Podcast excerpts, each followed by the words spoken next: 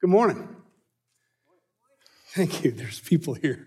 Um, hey, uh, I don't normally do this. I don't ever bring my phone up, but there's an illustration later that I want to use, but I want to just share with you. I'm sure you've seen these things. There's lots of things floating around, uh, some not encouraging, some are encouraging. So, uh, just a couple of them here. Uh, to I've got these dad jokes in my head, and this might help get me out, get get those out of my head. So. Uh, I've spent the last, this is one that came through, I spent the last six weeks hanging out with myself, and I'd like to sincerely apologize to everyone I've ever spent any time with. Anyone else realize that their car is getting three weeks to the gallon?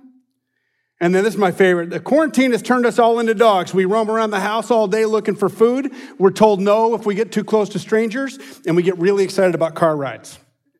So I don't know if anyone at home is laughing, but Andrew gave me a pity laugh, so I appreciate it. Um, we, uh, we're in the book of James, and James is one of those books that some people don't like, and I get it. Uh, I think, I think, and I'm not claiming to be smarter than those other people, but I think it's because we, we read James' vocabulary with the vocabulary of much of the new, the, much of the rest of the New Testament. And uh, James is a Jewish man speaking to a Jewish audience who have become Christians. And so some translation needs to take place. I can tell you that Martin Luther did not love the book of James. I have some friends, uh, some pastor friends that were told in seminary that, that James probably shouldn't be in the Bible. Not because its authorship is in question, but because it seems to be legalistic instead of grace filled. And I, I, I just, I sincerely disagree. Um, I think it is absolutely full of grace. And we're going to talk about that. And I'm going to give you some ways to maybe translate some of his vocabulary. Uh, I'm, not, I'm not changing the intent. I do. I'm a strong believer in the scriptures mean what they meant, but they need to mean what they meant to the original hearers, not us saying what we think they meant. So uh, it's important that we understand the context and the, the, the way they hear. For example, when Jesus said, um, that faith, the kingdom of God is like a mustard seed. It's a small plant that grows to be the largest plant in a, in a, in a garden where the birds make their nests and that kind of thing. Um, they, they heard that small seed, large plant, but they also knew that, that, uh, that mustard plants in the Middle East were like kudzu is in the Southeast. Uh, it came in, and once it gets in, you can't get rid of it. So he was saying that faith is it, it, it pursues you. And once it gets a root in you, it, it, it is a pain to get rid of.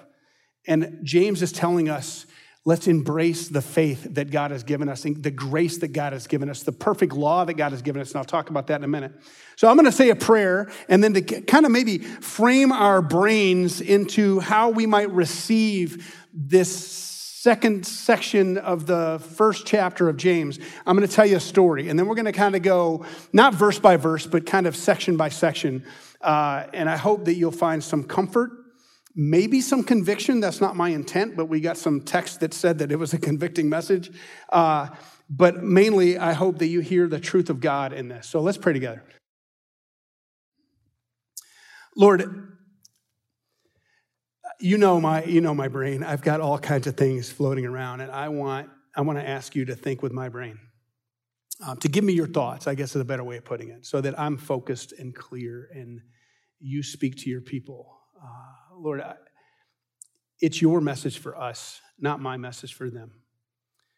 I ask too that you give me the cadence and the spirit and the either the conviction or the mercy that you want communicated to your people. And you know who they are. I can't see them, but you, you can. In fact, you're with them. And Lord, I ask for everyone listening, whether they're listening live or they're listening later on in the week, that you give them eyes to see what you want them to see, and ears to hear what you want them to hear, and hearts to receive whatever it is you want to do in them, for them, and through them. I pray this in the name of Jesus, through the power of the Spirit of God that lives within us, for the glory of God our Father. Amen. Now, I have a piece of paper here and it's got a story on it, and I'm going to be looking down um, so that I, the author is unknown, but I want to make sure that, that his story is accurately reflected in what I'm saying. So I'm just going to read it. I left work early. This is first person story here. I left work early so that I could have some uninterrupted study time right before my final exam in my youth, youth ministry issues class. When I got to class, everybody was doing last minute studying. The teacher, the professor, came in and said that he would review with us for just a little bit before the test. And we went through the review, uh, and most of it was right off the study guide, just like I would expect. But there were some things that we were reviewing that I have never heard of. And uh, when I questioned him about it, he said that it was in the book and that we're responsible for everything that's in the book. And that was kind of hard to argue with. Finally, it came time to take the test. And then the professor said, Leave them face down on the desk until everyone has one, and I'll tell you to start. When we turned them over, every answer on the test was filled in. The bottom of the test, uh, the bottom of the last page said the following This is the end of the final exam. All the answers on your test are correct. You will receive an A on your final exam. The reason you passed this test is because the creator of the test took it for you. All the work you did in preparation for this test did not help you get an A. You have just experienced grace, and the word grace was spelled with a capital A in the middle. He then went around the room and asked each student individually, What's your grade? And do you deserve the grade that you're receiving? How much did all of your studying for this exam help you achieve your final grade? Now, again, the author of the story. Now, I'm not a crier by any stretch of the imagination, but I had to fight back tears when answering those questions and thinking about how the Creator had passed the test for me. Discussion afterwards went something like this I have tried from the professor, I have tried to teach you all semester that you are a recipient of grace. If I tried to communicate to you that you need to demonstrate, and I've tried to communicate to you, you need to demonstrate this, this, this gift of grace uh, as you work with young people. Don't hammer them. They're not the enemy. Help them, for they will carry on your ministry if it is full of grace talking about how some of us had probably studied hours and some just a few minutes, but had all received the same grade. He pointed to the story in Matthew chapter 20. The owner of a vineyard hired a bunch of people, some right at the beginning of the day, some midway through, some right before the end of the day, and he paid them all the same. And some people that got that worked all day and got paid the same as those who only worked for an hour, they were upset with the vineyard owner. And the vineyard owner responded on behalf of God and said this Should you be angry with me because I'm kind? See, that's the story of grace. And James is about grace.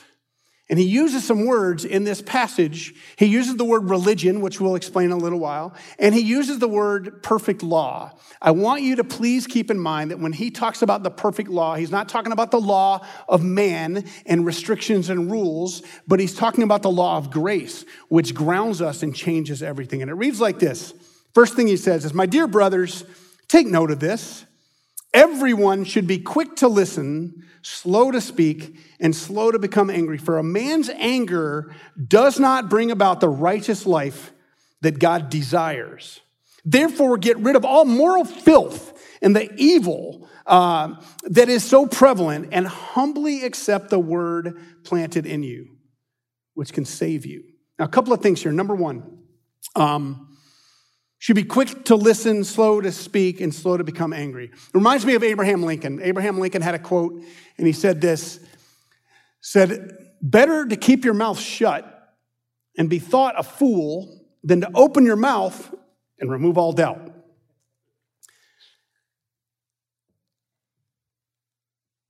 I'm a talker. You guys all know that. Um,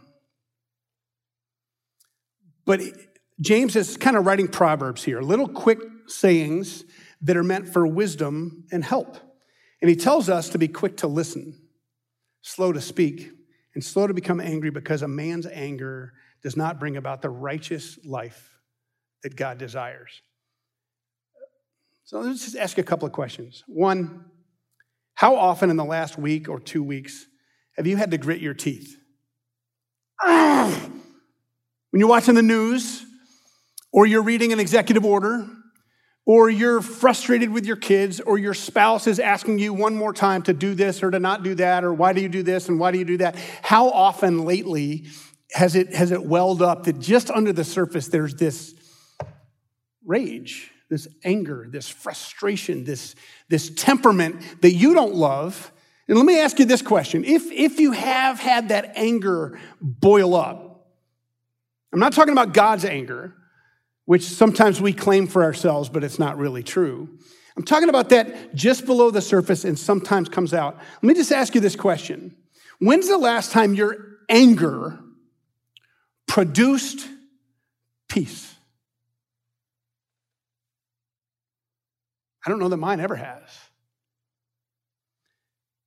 What James is saying is if we are people of peace, if we are people of love, patience, of kindness, and gentleness, faithfulness, of goodness,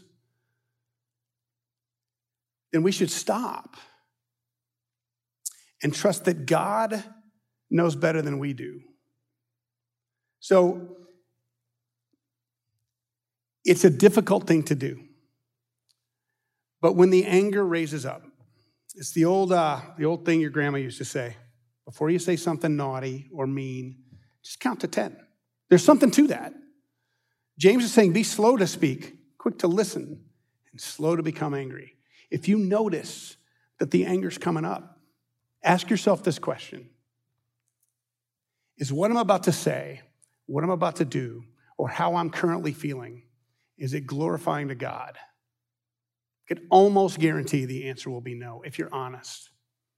Now, it is tough to know what to do in a situation like that. So I'm going to give you a metaphor. And I'm not, I'm not claiming I've got this. I'm not claiming that I know how you're feeling. I do know that my life, I'm wired a little bit differently than other people. Um, I'm, I'm, i think it, you might call it neuroatypical, but I don't experience a lot of the tender mercies and a lot of the, the, the comfort that other people experience. Um, I do experience everything that's slightly negative as if it's scalding hot. Um, the illustration I use is that my uncle, when he was young, uh, he was in his dad's cowboy boots and he walked up to the oven. So he was three and is wearing his dad's size 12 cowboy boots. And he walked up to the oven or the stove and he pulled a pot and the water, the boiling water that was in it to boil some corn, spilled into his boots. He was, he was severely injured and he healed just fine over the years, but, but that sense of when someone says something angry or hurtful or, or mean, to me, it feels like it's that scalding hot. It just, it cannot be, it, it's just injurious. It hurts so badly. And I've learned over the years, and I'm not saying that I've got this right, I'm just saying that it might be worth considering. I've learned over the years to not stand in the boots. And when the water gets poured, to just stay away for a little while. And then later, come back, and that water is no longer scalding, but it's tepid. And I can see if there was any truth in what was said without experiencing the anger and the hurt that might have been intended, but probably wasn't. It's just how I experience it. Think of it like this. You have a spigot of water. You have it in your sink at, at home, uh, in your kitchen. You have a hot and a cold water. And the, and the old, now they have them on this little thing, this little knob that you, that you turn back and forth to, to kind of find the right, uh, the, the, the right temperature. But think of it like this. In the old timey days, back when I was a kid, they had the hot on one side and the cold on the other. If your life right now, if you're experiencing primarily the hot, like scalding hot, if you have to, I've got to put my hands under there, I got to wash my hands because they tell me to wash my hands, and it's just going to burn. If that's what you're feeling like every time you're with someone, every time you're talking with your kids, with your spouse, you're zooming with your boss again, whatever it might be, when you're feeling that, just instead of putting your hands under there, take a cup, metaphorically speaking, fill it up, set it aside if you walk away for one hour and you come back, that water is no longer scalding. You could drink it if you had to. It's the law of thermodynamics, it will cool down.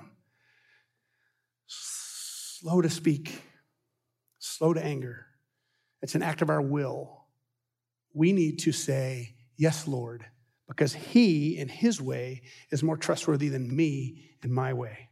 He also tells us this in this passage he says, therefore, get rid of all moral filth and the evil that is so prevalent and humbly accept the word planted in you, which can save you. What's, the, what's moral filth and the evil that, that, that, that, that's so prevalent? Well, moral filth,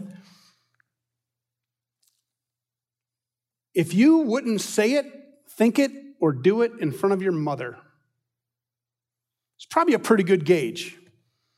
If it's filthy, if what you're looking at or seeing or doing and all those kind of things, if it's not something that you would do publicly, if it's something you feel like you have to hide, James is saying that's going to burn. Let's get rid of it now. And the evil that's so prevalent, um, there are disgustingly evil things. There are demonic things. There is murder and there is child abuse and there is uh, uh, spousal abuse. There are terrible, evil, horrid, wicked things. And that is in our world, but it's not the most prevalent. The most prevalent is anger and bitterness and judgment and fear, toxicity, hatred, rage. James, the brother of Jesus, who lived with him his whole life, he says to humbly accept the word planted in you. That boils down to this I'm going to trust God even when I'm hot.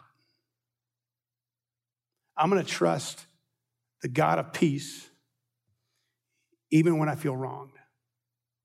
I'm going to choose humbly to say, Yes, Lord. And one last thing slow to speak, slow to grow angry. This is speaking. This is speaking. You'll see in a minute what James says about what we do with our mouths, what we do with our fingers.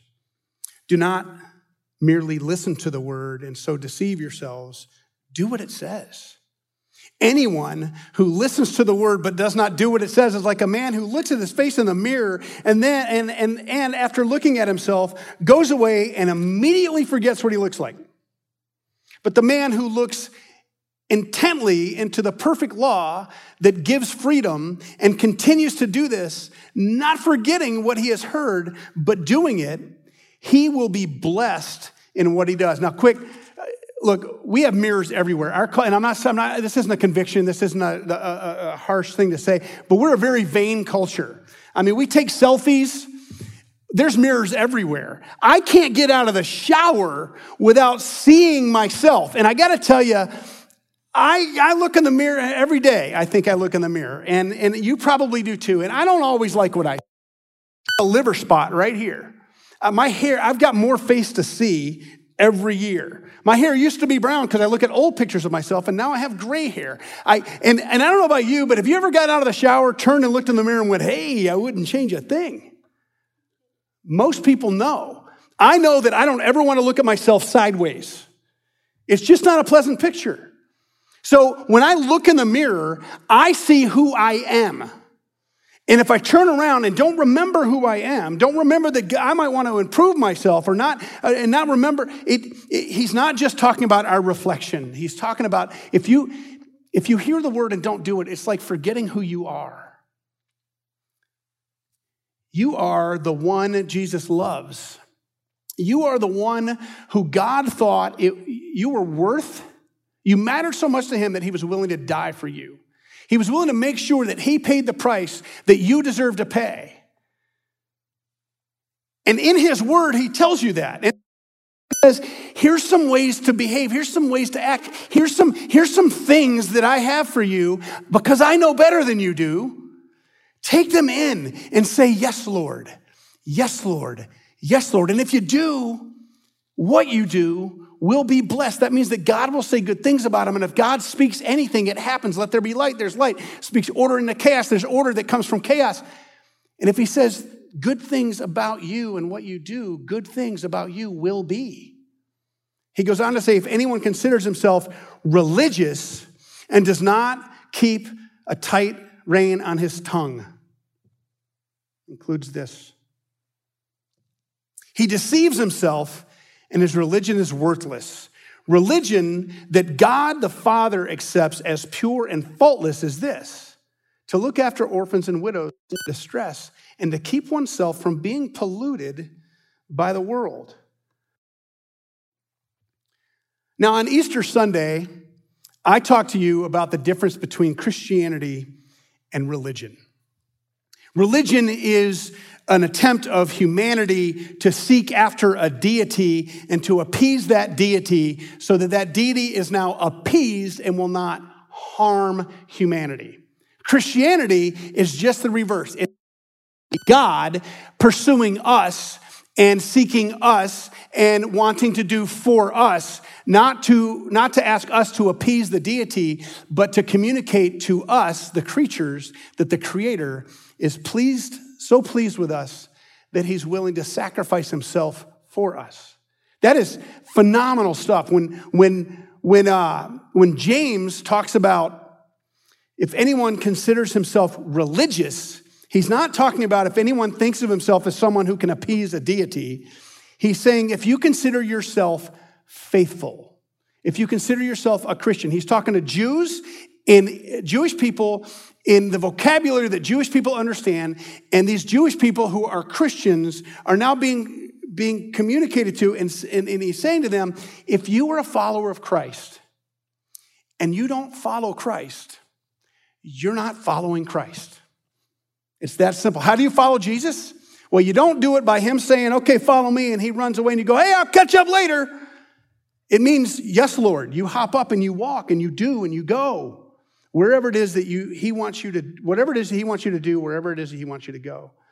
But faithfulness, religion that God our Father accepts as pure and faultless is this to look after the disenfranchised, the poor, the orphans, the widows in their distress, and to keep oneself from being polluted by the world. Have we polluted ourselves? I don't know, I'm not on Facebook because I was polluting myself with the world. I got so angry with friends years ago, before the last presidential election, that April before that, I just, I'm, I'm done. I can't do it because I don't have the self discipline to not be affected by other people's anger or judgment. And I found something out that opinion and fact sound exactly the same. I'm just asking you are you being polluted? Or are you being an ambassador for Christ in your home? Are you speaking the, the, the, the, policies of Jesus, the king that reigns over all? Are you speaking and acting the policies of God in your household, online, with your neighbors, with your enemies? See, the law of humanity, and I'm gonna, I'm gonna, I'm gonna keep a tight rein on my tongue because I have some opinions about some of the things that have been out there some of the orders and laws and edicts. But James knows that the law of man changes behavior. It's like when I was a kid and I was growing up and we traveled to Georgia. This is when my dad was still living with us. We traveled to Georgia and from Grand Rapids, Michigan to Albany, Georgia. It's right about a thousand miles. And back then it took 20 hours. And uh, we were in, six of us in a Ford Torino, two door. It was awful. Listening to um, Jim Croce and the Carpenters and Helen Reddy a lot on an 8-track. But my brother Fred and I didn't get along very well most of the time, and there was this line in the upholstery that he was not allowed to cross as far as I was concerned, and I would call him out.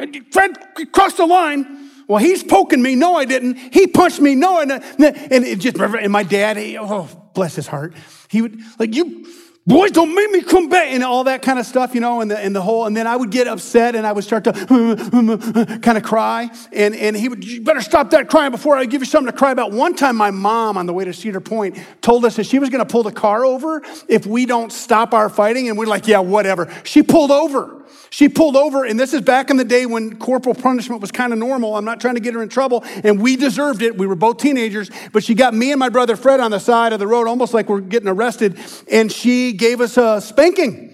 And some guy in a, in a, in a field came up on a tractor and stood by, the, stood by the barbed wire fence right by the road. And my mom thought, oh my gosh, I'm going to get in trouble. And he yells out, and I'll change the words, give him a heck, lady. You know what she changed? She changed our behavior in the car so we didn't have to turn around and not go to Cedar Point. She did not change our heart. She did not change our motive. I was still angry with my brother. The law of man changes behavior. It restricts action, but it does not change hearts. The law of grace changes everything. It makes it so that I'm no longer a slave to myself, but now I'm alive and free in Christ. The one who made me sets me free so that everything is different. And my call, my duty, my responsibility, my response is not to appease the deity who's already pleased with me, yet instead it's to humbly accept what he's done for me and say, You know better than I do. Yes, Lord. So when I want to be angry, I should listen. When I want to be immoral, I should listen. I should humbly accept the grace that God has given me and say, Not what I want, Lord, but what you want. And it doesn't matter if you're a dad or a mom, a husband or a wife, a three year old or a 17 year old it doesn't matter who you are. God wants you to produce fruit. And the fruit is love and joy and peace, patience, kindness, gentleness, goodness, faithfulness, self control. James is speaking primarily here about the self control thing. But it's not absent of grace, it's because of it. Last thing if you've looked on the bulletin, you'll see that my title of my message seems to have absolutely nothing to do with the message. Let me just leave you with this. It just changed a lot over the. The law of man changes behavior, and it's temporary. The law of grace is like gravity, it's a different kind of law and it cannot be denied. What happens in Michigan might be different than what happens in Indiana, which might be different than what happens in Colorado or California or uh, Oklahoma or Texas. Those are temporary things that come from man. Gravity holds everything where it's supposed to be, it makes everything work the way it's supposed to work. And if we didn't have it, we're doomed. The law of grace, the perfect law that lives in us, that can save us, that James is talking about, is the law of grace. Everything is different. So don't look at yourself and forget whose you are. Be slow to speak, quick to listen, slow to anger. Don't get filthy. Love the Lord your God and love the people that you're with like you love yourself. Let's pray together. Amen. Lord, thank you that we're not you. I would not want to be a part of a world that I was God over. It is so easy to start thinking that everyone should bend their will to make my desires, to meet my desires. And it is so hard to bend my will to meet other people's desires. And you call us to love. You call us to peace. And you call us to represent you in a world that's angry and scared. Lord, give us the strength, the humility, the wisdom, and the peace to represent you well in our homes, at work, on Zoom, online and just when we're alone with you. We pray this in the name of Jesus, the most powerful name in the universe, through the power of the Holy Spirit, the same Spirit that raised Jesus from the dead who lives in us, for the glory of God, the God of the universe, our Father. Amen.